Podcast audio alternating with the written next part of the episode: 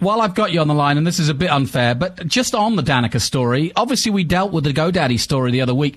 Is it a big story or a small story? I'll put it that way to get you out of it, in, unless you know something you can tell us. But um, I, I, still haven't decided whether uh, them pulling out of, of, NASCAR is a big story or not a big story. Um.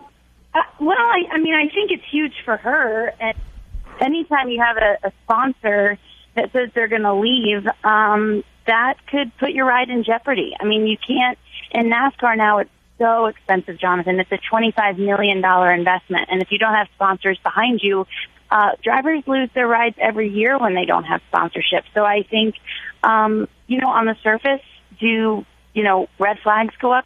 Sure, but that would be with any driver.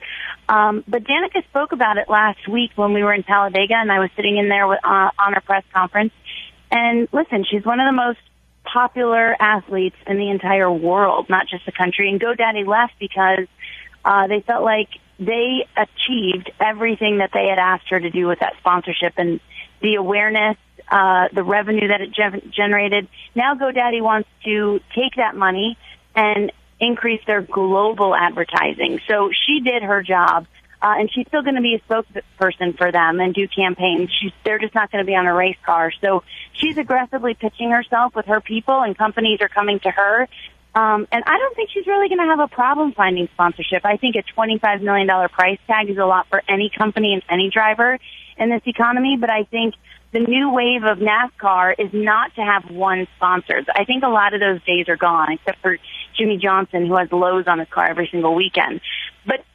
But 42 other drivers really don't have that luxury. So I think what Danica can do is pitch herself to several big companies and put together several smaller sponsorships, if you will, for five to ten million dollars, and then they add up to the twenty-five million dollar price tag. So I don't think she's going to have a problem finding anybody. And GoDaddy certainly isn't washing their hands of her either. Well, Danielle, this is John Massengale, and when I read that story, when I read all the way through it, and it said that they're looking for a more global exposure for their company that I mean, the instantly the first thought that popped in my head is that maybe they they're going to do business with the Haas F1 team. I mean, obviously that's the whole reason that Haas is getting into this with his, with his global uh, CNC company that he needs that global exposure. That that it would be a great partnership for GoDaddy to to move with them into uh, into Formula One for that global exposure.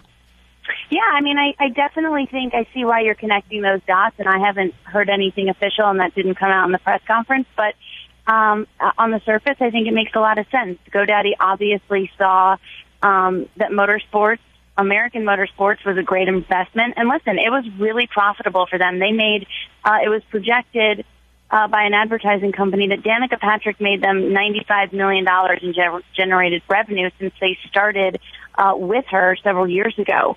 Um, so I, think it makes a lot of sense if if they want to expand. Listen, there's no motorsports, uh, you know, in, in the entire world more popular than Formula One. So. Uh, and they already have that partnership with Gene, and yeah, I mean, I think two and two could add up to four. There, I, I understand why you connect those dots, and it makes a lot of sense.